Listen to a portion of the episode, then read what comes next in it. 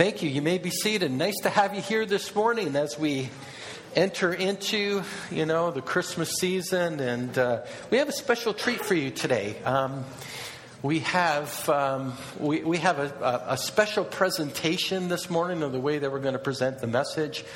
Um, it's not just going to be me today, it's going to be Matthew and Devin, our two of our staff members who are going to come up here. I'm going to introduce them. Uh, in fact, come on up, guys. i have already introduced you. Come on up and, uh, and, and share this, uh, this time with me. We're going to sit right here. We're going to talk about um, the grace of Christmas and the passage that you know Sarah alluded to just a few moments ago, and uh, we're going to kind of expound that particular passage and, and, and do it uh, in this way. Yeah, you're, I think you want to check your mics and make sure you guys are on. There we go. Hello. Hello. Yeah, you guys are on. Okay. Now, I want to make something really clear, okay? When I told people that it was going to be the three of us up here, I got, is it going to be the three wise men or the three stooges? Okay. Um, and the answer was none of the above, right? It's going to be somewhere in between. But anyway, Matthew Devin, thank you for joining me as we look at this particular passage. Is an opportunity for us to talk about. Next week, we're starting the series called What Child Is This? And today, we want to look at this whole concept of grace. What grace is this? It's kind of an invitational um, uh, initiation for the sermon series next week, and I think it's a great opportunity for us to talk about some truths that we have, you know, this time of year that are personal truths and, and really important and dynamic truths. And we're going to look at Galatians 4, and we're going to kind of take some time together to talk about Galatians 4. Matthew, you want to give us a, a you know, before Devin reads it, you want to, you want to give us a backdrop of this particular passage and why it's important? Uh, you know, in the movies, when uh, the parents go away and the next scene is the house is all destroyed, and uh, that's sort of what was going on in the Galatian church, and I only know that happens in the movies. Yes. Yeah. yeah. so, uh, the back, kind of the backstory to this this passage is Paul leaves. He had just planted a, a church um, with the Galatians, and uh, as soon as he leaves, these teachers show up. And these teachers were claiming that to be a Christian, you, you needed to follow the basically the Jewish laws, the customs, and, uh, convert to basically uh, Judaism. And Paul reminded uh, them in this letter that the Galatian uh, the church that obedience to any moral code is not what makes us right before God. And the word Paul uh, likes to use to describe what makes us right before God is justification. And uh, the Bible is a story.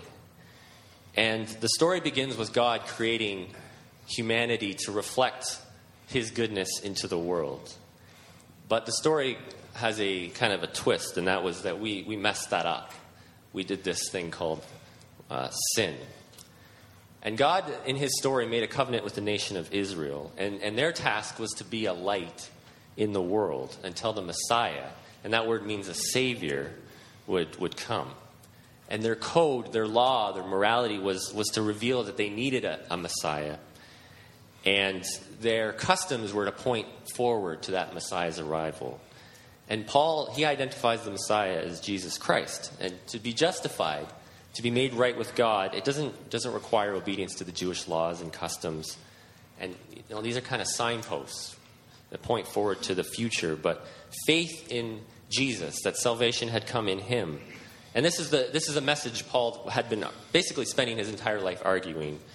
Um, in the verse before it, he, he says, And that's the way it was with us before Christ came. We were like children, we were slaves to the basic spiritual principles of the world. So Paul's kind of saying, It's time to grow up, get out of your parents' basement, and start acting your spiritual age. Right? Yeah. yeah. you know what? You, you, said something earlier I want to I wanna key in on is that, and, and can we be honest here for a minute, all of us? We have a tendency to, to say, I want to be a part or I want to do something in order to be right with God. Like we want to be able to take some credit for it. We want to be able to say, you know, I did this. You know, I gave this amount. I, I, I you know, contribute here. I serve here. I, I do all this stuff. And if we're not careful, we build that kind of a lost system within ourselves, and then we can stand before God and say, I'm right before God because is all the stuff I do, right? And this is this is a, a dangerous place to be. And this is where the Galatians are. And this is why this passage is really important for us because the tendency is is we want to have a part of God's glory when it comes to what he's able to do. Grace, grace is too simple. Grace is too simple. Absolutely. It's hard, but it's too simple. It is at the, at the, at the very same time. Yeah. Uh, Devin, you want to read the passage for us? It's going to be up on the screen. Sure. But when the right time came, God sent his son, born of a woman, subject to the law. God sent him to buy freedom for us who were slaves to the law, so that he could adopt us as his very own children. And because we are his children, God sent the Spirit of his Son into our hearts, prompting us to call out, Abba, Father. Now you are no longer a slave, but God's own child. And since you are his child, God has made you his heir. Thanks. Um, but when the right time came, um, most of the time when we read that particular passage, all of us think about, you know, the, the confluence of all of history that would come and God orchestrated all of history at a particular time, that Jesus came at the right time. But technically, that's not what this passage is really talking about. If, if, if, if you understand the, the original context. What this passage is actually saying is that the fullness of time came when Jesus came. That time became full with the entrance of Jesus Christ into the world. That prior to that, something was just not right. Something was not complete yet. That, that you can talk about God orchestrating all of these events and Jesus coming at the right time. That is part of it. But the greater part of what Paul is talking about here is that time became full.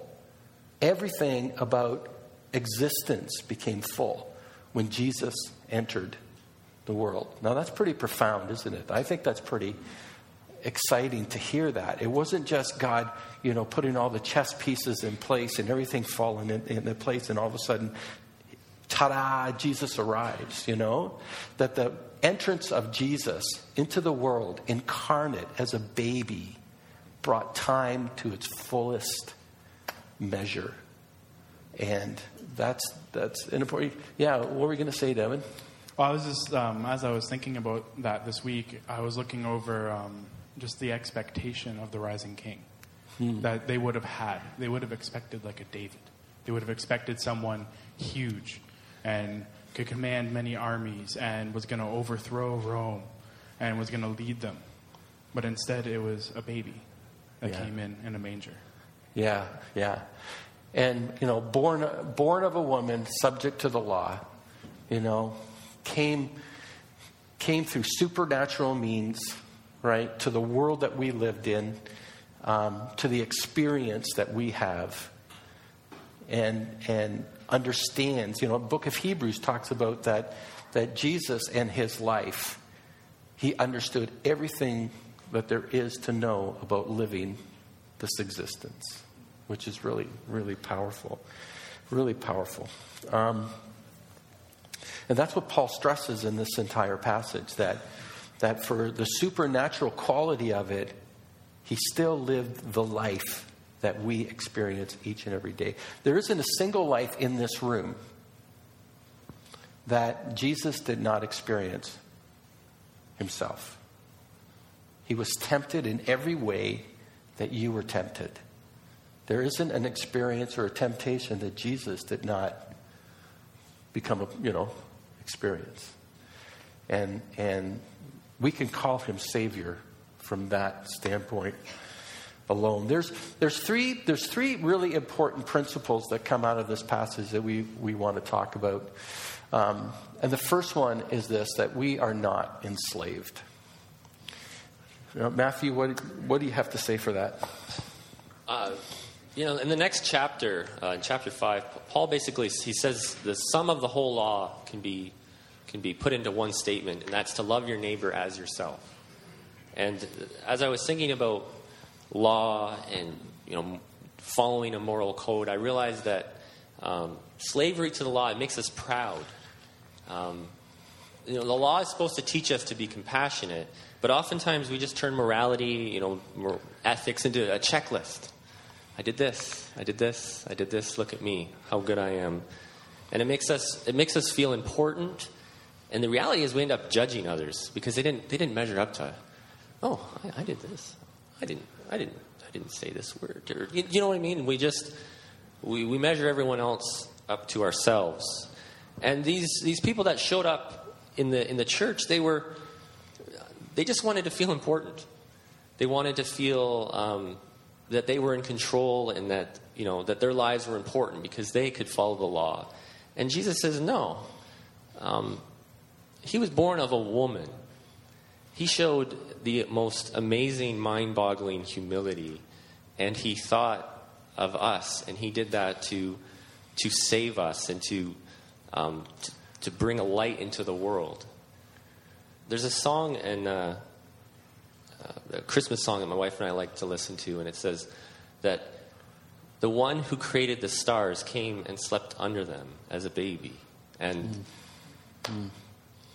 I mean, to think that we can we can follow a set of rules, and that's that's not what what uh, uh, Christ's kingdom and Christ's um, message and who He is and, and, what He did. That's not what it's about. But the rules are easy, mm. right? The rules are easy. Grace is hard. Mm. Sorry. Yeah.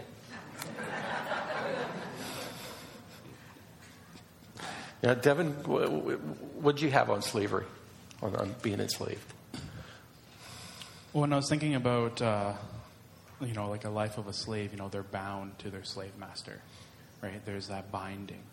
Well, when you look at life, um, even for them, like the Israelites in that time, you know, they were bound under the law, and you know, they were held to that standard of of following the law perfectly in order to have that good relationship with God.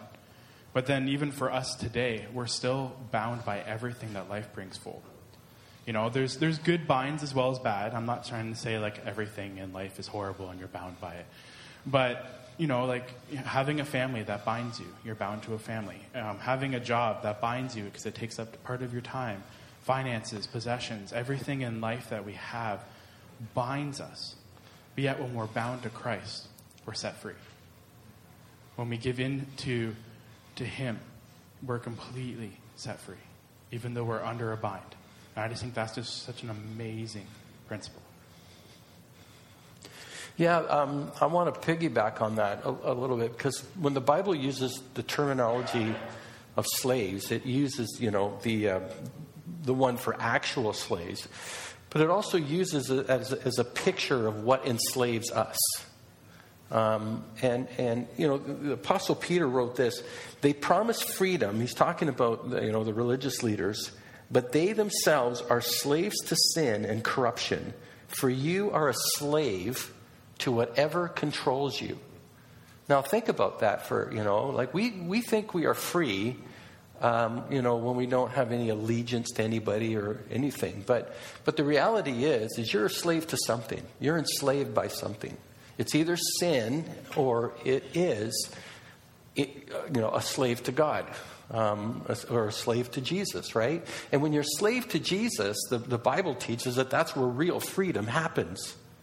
That's where real freedom happens. To, you know, when you, you because we're all a slave to something, and it's like the you know the old Bob Dylan song. I'm, I'm dating myself, but you got to serve someone, right? You know, there's only two people in this group that, that know knows are old enough for that song, other, other than me. But I'll, I'll send you the encyclopedia reference some sometime.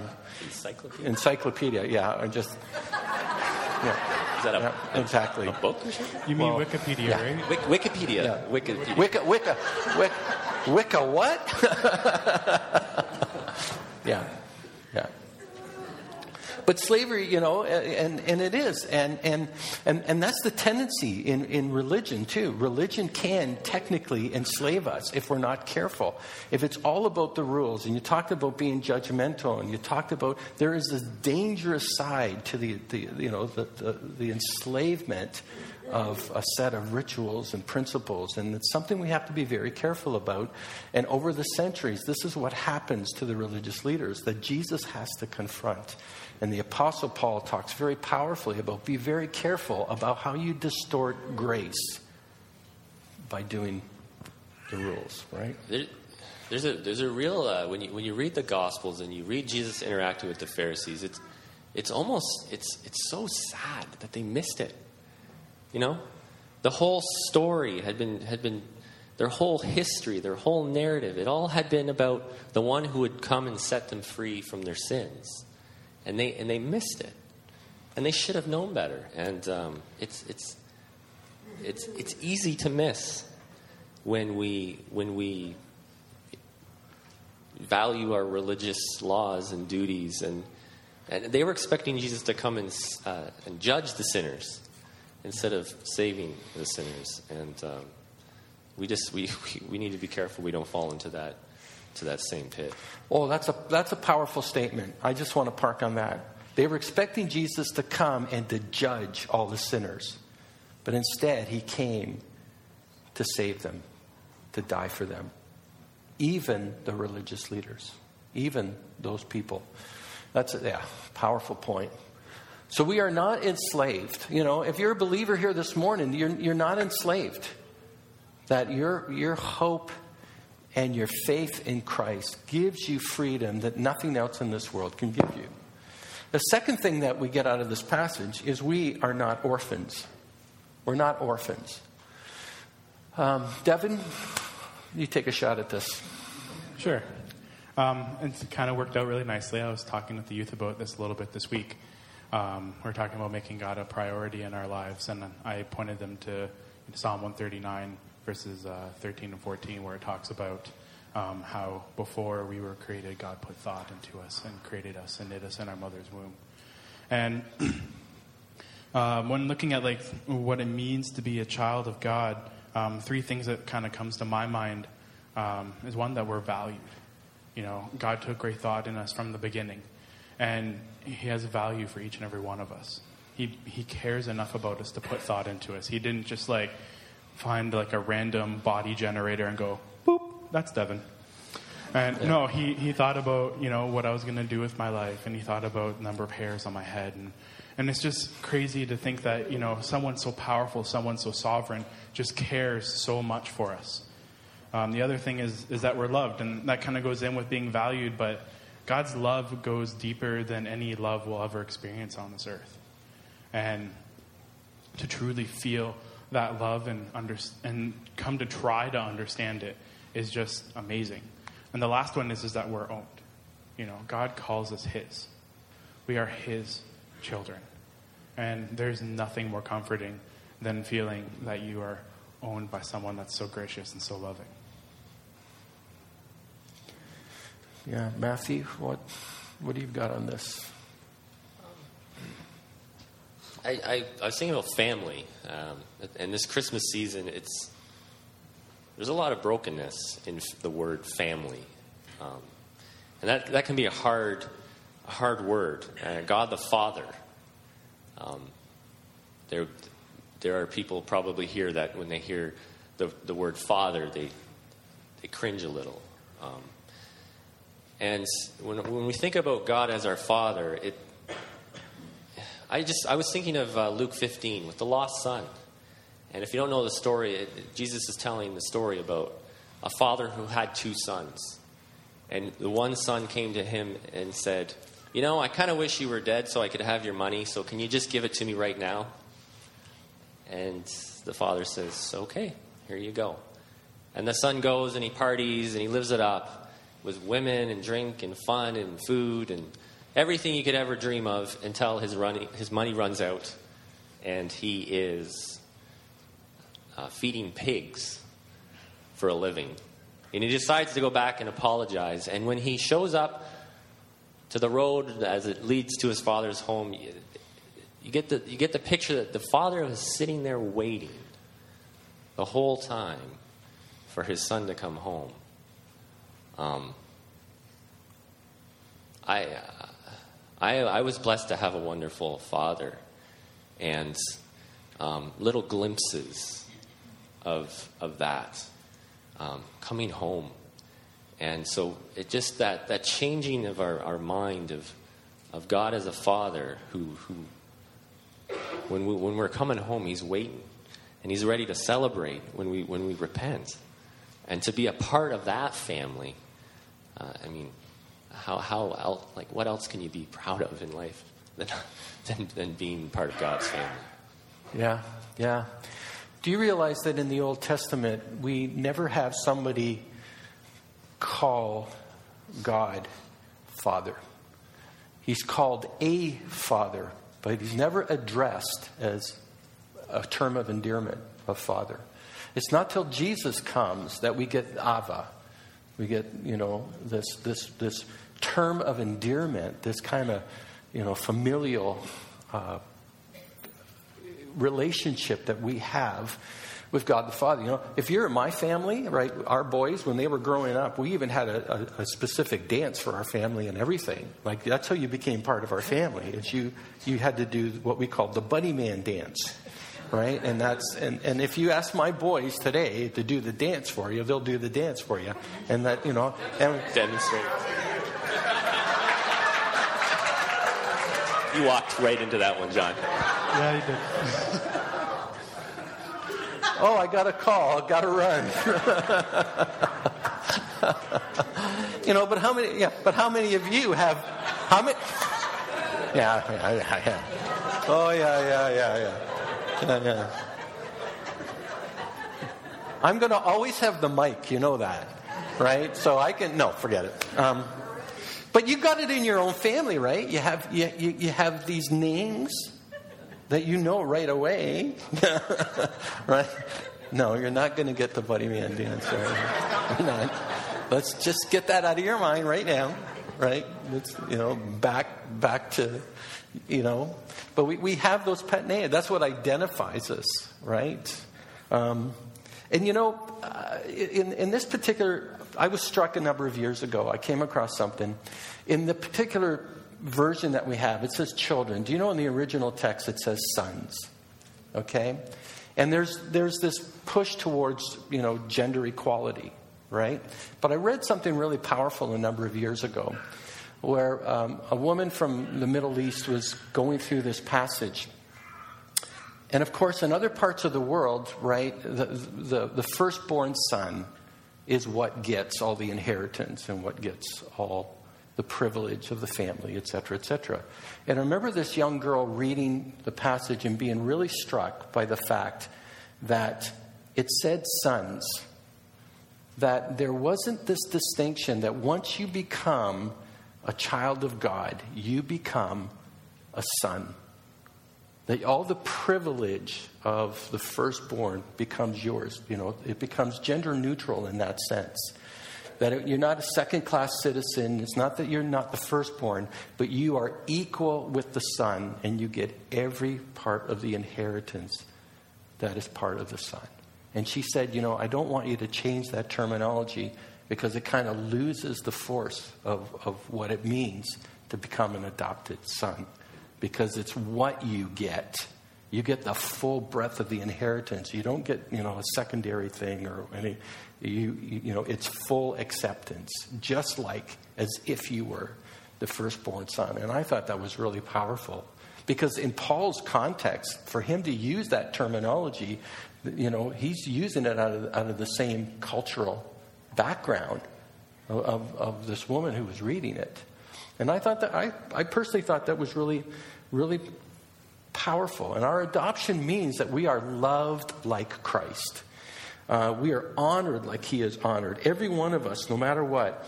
Um, and that our circumstances or situation doesn't hinder um, that promise. That we ourselves can have a personal relationship with God, that we can call Him our heavenly Father, which I think is really you know, really, really powerful. Um, you know, I, um, I, I lost my dad a week before Christmas. And um, I'll, I'll, never forget the week prior to his, to his passing. Um, you know, he, he struggled a lot with how, why I was, became a pastor and, and, and why, why this whole God thing in my life. But the last week of his life, he came to faith. The last week of his life, he came to faith. Thank, yeah, thank you to Billy Graham, actually. He watched the Billy, and I remember sitting on the bed, you know, a, um, a week before he passed, and talking to him about faith. I remember him saying something like, it all makes sense now, kind of the way he was, he was telling me that this is about a personal relationship with God. And it, it, it seemed like all the pieces started to click. And this is this, you know, this is a passage, you know, I remember thinking of at that time um, because of the, the personal nature. Because Paul here is repeating what Jesus said about Abba, Father, right? Now, third, um, did you can want I, to say? Can I backpack on that for a second? Yeah. Um, I think another really important thing that we need to remember is being a child of God also gives us purpose. Yeah. And in a world like today where depression just like flows out, people are searching for purpose. And God's defined it by us being his children. Mm. And it's through his love that, you know, we can come to Christ, his love and his grace. And that very love is the purpose that we have to share that love with others as Christ has loved us. So I just yeah. wanted to throw that in there. Yeah. Amen. Amen. Yeah. Yeah. Yeah. It's, a, it's, it's really a love that's hard to understand, along with, along with grace, right? You know? Um, third thing we've got is, you, you know, we are not poor. We are, we are not poor. Um, you know, um, maybe I'll start this time. You know, the, the Apostle Paul uses this illustration about, um, and, he's, and he's using, uh, you know, the, the tradition of the time where, where he's talking about. You know, when, a, when, when the father decided to pass on the inheritance to a son, there was actually a ceremony that, would, that, that they would go through. The, the son would wear a particular toga that, that you know, marked him as the heir of the family. And they would have this whole week long celebration as part of the, the Roman tradition. And uh, this is where Paul's alluding to is this whole, um, you know, you get the righteousness of Christ, you get the clothing of Jesus Christ, and, and you know, you get all the riches of the inheritance of Christ into your life and you get to wear that you know the, the, special clothing the special toga that identifies you as an heir to the promise. I think that's a, that's a powerful, powerful picture. And, and even though the son may not be old enough yet to claim the inheritance, you know, until the, until the father passes, the picture is that you are the heir and you get everything that the father owes to you as being part of. Of, of being being the heir, and that's a powerful picture that he uses. Um, what do you guys got on that? Oh, when I was uh, looking at this, I was thinking, okay, well, what, what areas are we rich in?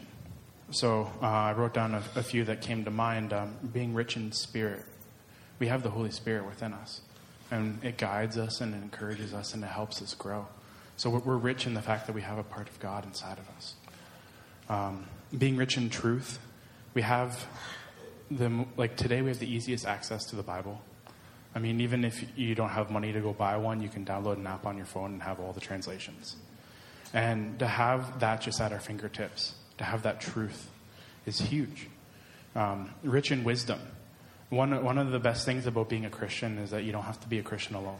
That you're in community, that you have the wisdom of the, of the text, you have the wisdom of people that have been Christians longer in your life that can just like give you little nuggets of wisdom that you need when you're going through stuff in life. And the last one I wrote down is rich in life, but I looked at life like this with contentment. God gives us the opportunity to be content with Him. And if we base our contentment in Him, then it doesn't matter what we face, we're always going to have that contentment because God remains constant. Um, we rich in life through worship and praise. Uh, we get to gather every every Sunday and sing songs together, um, pray together.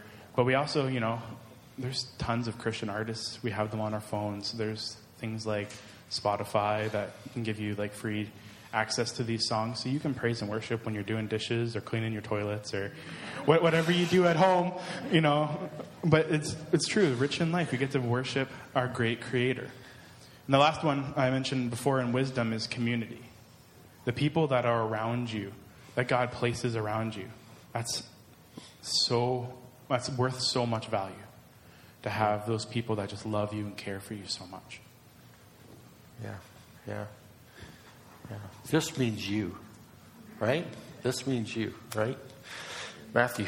I, well, it's interesting because you were you were thinking of what what being rich in Christ means. I, I was thinking what it what it doesn't mean, and um, you know there would have been a lot of people that would have thought a first century Christian was they were nuts.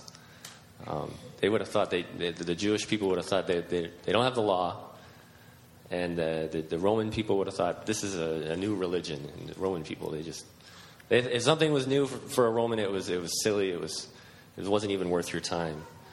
Um,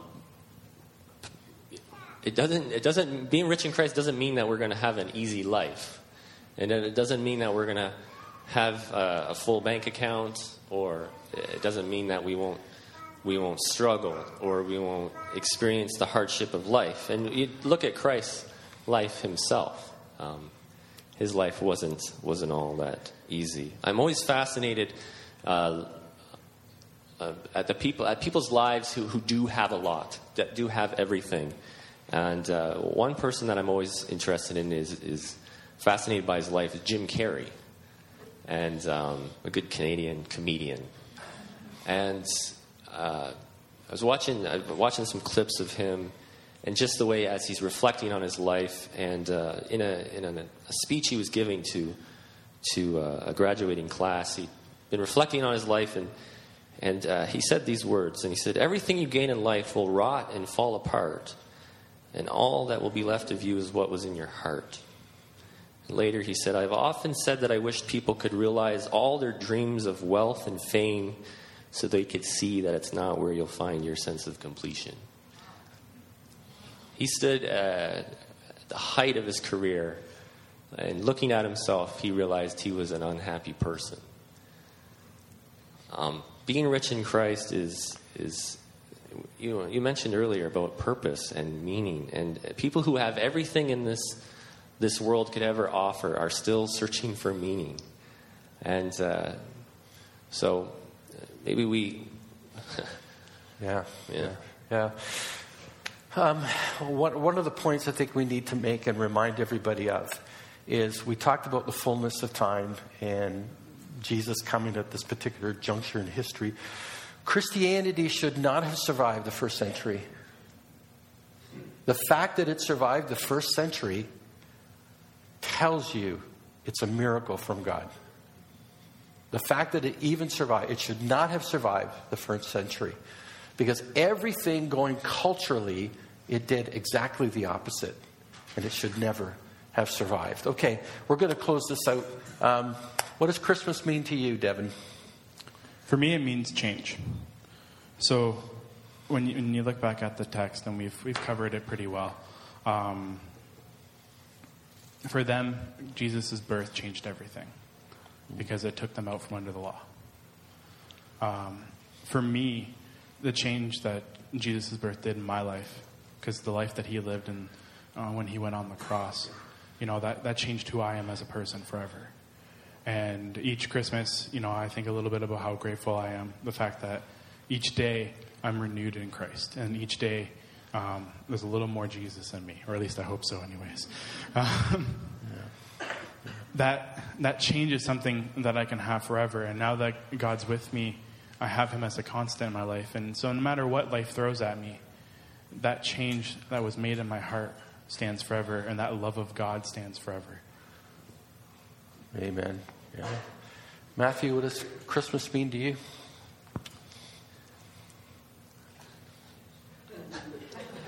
I, I, I was uh, I am the one who goes to sleep at 3 o'clock on Christmas Eve and wakes up at 4 o'clock on Christmas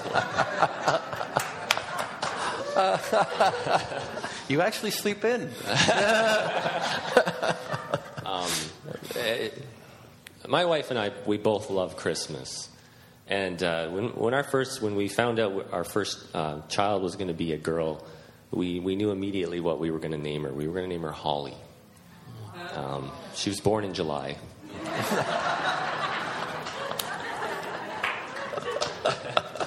and she showed up with her red hair, and God just said, Yeah, that's her name. But I'll never forget, it was four in the morning, July 14th, and I was holding my daughter. The city was quiet, and, and I remember the words, For God so loved the world and gave his only son.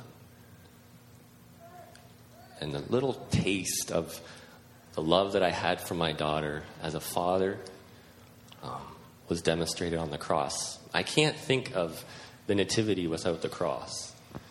That the one who came, who gave up his amazing, beautiful experience as the second person of the triune God, came and was born of a woman, and he was born to eventually be nailed to a cross to save us.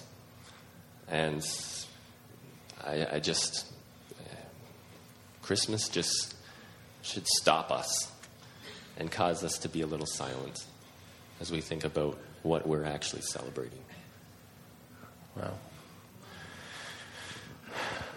Well, let, let me close. Um, I alluded earlier to losing my dad a week before Christmas. And I remember thinking back to the life of Jesus and being so thankful that Jesus came, that there wasn't a doubt any longer about his eternal home and the fact that we would one day be together. And I was struck by the incredible love that, that the incarnation communicates. Um, if Jesus hadn't come and it was just a matter of keeping the law, making sure we did the right thing, you know, how would we ever be sure?